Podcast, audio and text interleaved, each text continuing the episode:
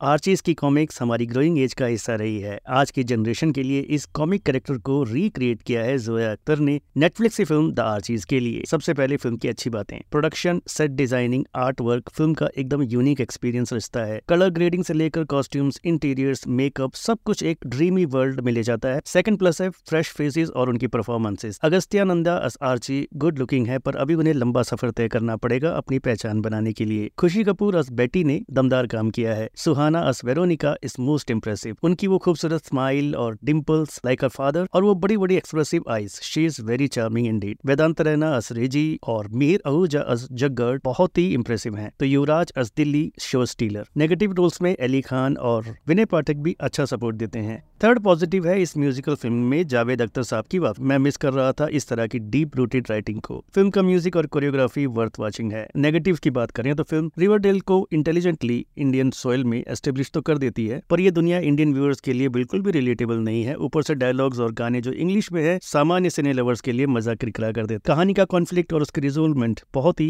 Easily तरीके से हो जाती है, जैसे किसी कॉमिक्स की कहानी हो। मैं पर्सनली रिक्वेस्ट करूँगा जोया से कि वो ऐसा ही कुछ Indian comic character like Billoo, Pinki, Sabu, Nagraj आदि को लेकर भी बनाए। बहरहाल द आर्चीज यूथ ऑडियंस को पसंद आनी चाहिए जिसे फ़िल्म की बात की रेटिंग रहेगी थ्री स्टार्स की।